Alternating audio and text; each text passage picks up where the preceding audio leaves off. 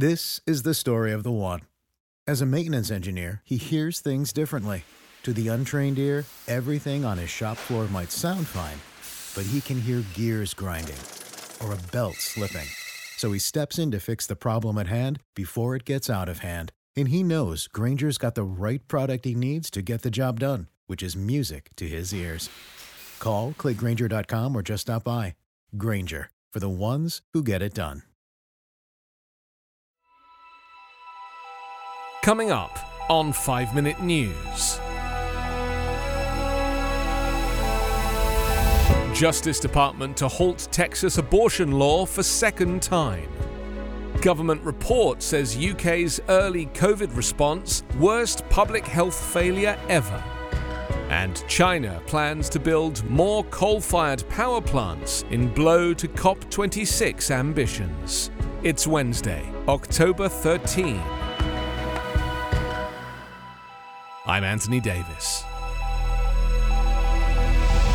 The Biden administration is again urging the courts to step in and suspend a new Texas law that has banned most abortions since early September, as clinics hundreds of miles away remain busy with Texas patients making long journeys to get care. The latest attempt on Monday came three days after the Fifth U.S. Circuit Court of Appeals, after a brief 48 hour window last week in which Texas abortion providers had rushed to bring in patients again. The days ahead could now be key in determining the immediate future of the law, known as Senate Bill 8. The law bans abortions in Texas, which is usually at six weeks, and before some women even know they are pregnant. If Texas's scheme is permissible, no constitutional right is safe from state sanctioned sabotage of this kind, the Justice Department told the appeals court. In wording that seemed to be a message to the Supreme Court, the Justice Department raised the spectre that if allowed to stand, the legal structure created in enacting the law could be used to circumvent even the Supreme Court's rulings in 2008 and 2010 on gun rights and campaign financing. It's not clear whether the Fifth Circuit Court will decide to extend what is currently a temporary order allowing the Texas law to stand. The court gave the Texas Attorney General's office until Thursday to respond to the Justice Department's latest arguments. Planned Parenthood, the largest abortion provider in Texas, relayed to the court in a separate filing on Monday numerous stories of Texas women impacted by the law, including one patient who they said was only 12 years old. The UK's failure to do more to stop COVID spreading early in the pandemic was one of the country's worst public health failures, a report by British MPs says.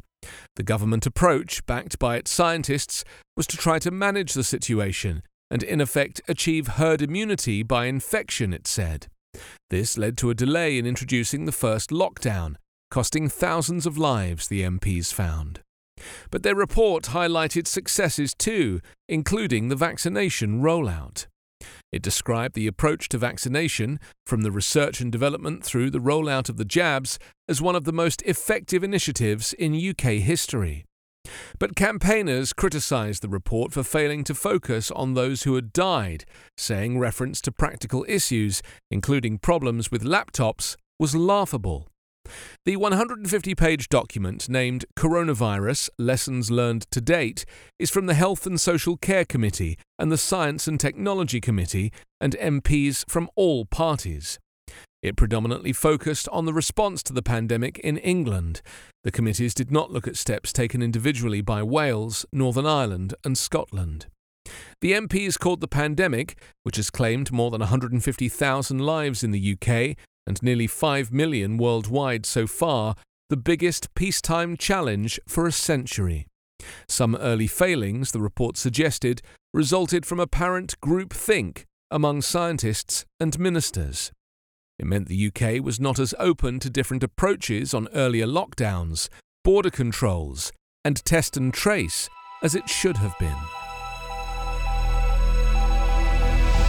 China plans to build more coal fired power plants and has hinted that it will rethink its timetable to slash emissions, in a significant blow to the ambitions for securing a global agreement on phasing out coal at the COP26 climate summit in Glasgow. In a statement after a meeting of Beijing's National Energy Commission, the Chinese Premier Li Keqiang stressed the importance of regular energy supply after swathes of the country were plunged into darkness by rolling blackouts that hit factories and homes.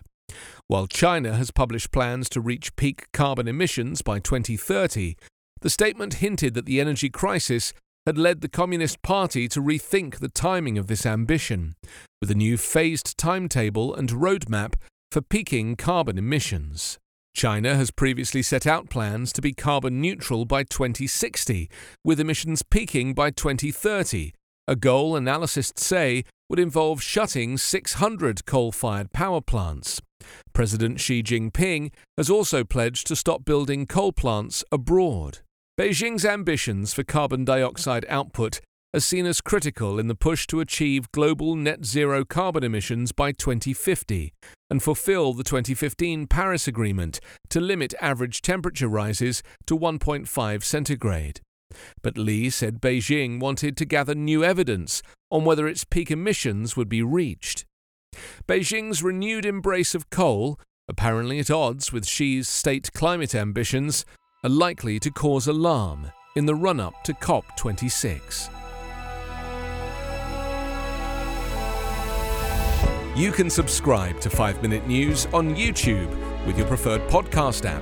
Ask your smart speaker or enable 5 Minute News as your Amazon Alexa flash briefing skill. Subscribe, rate, and review online at 5minute.news. 5 Minute News is an evergreen podcast covering politics, inequality, health, and climate, delivering independent, unbiased, and essential world news daily.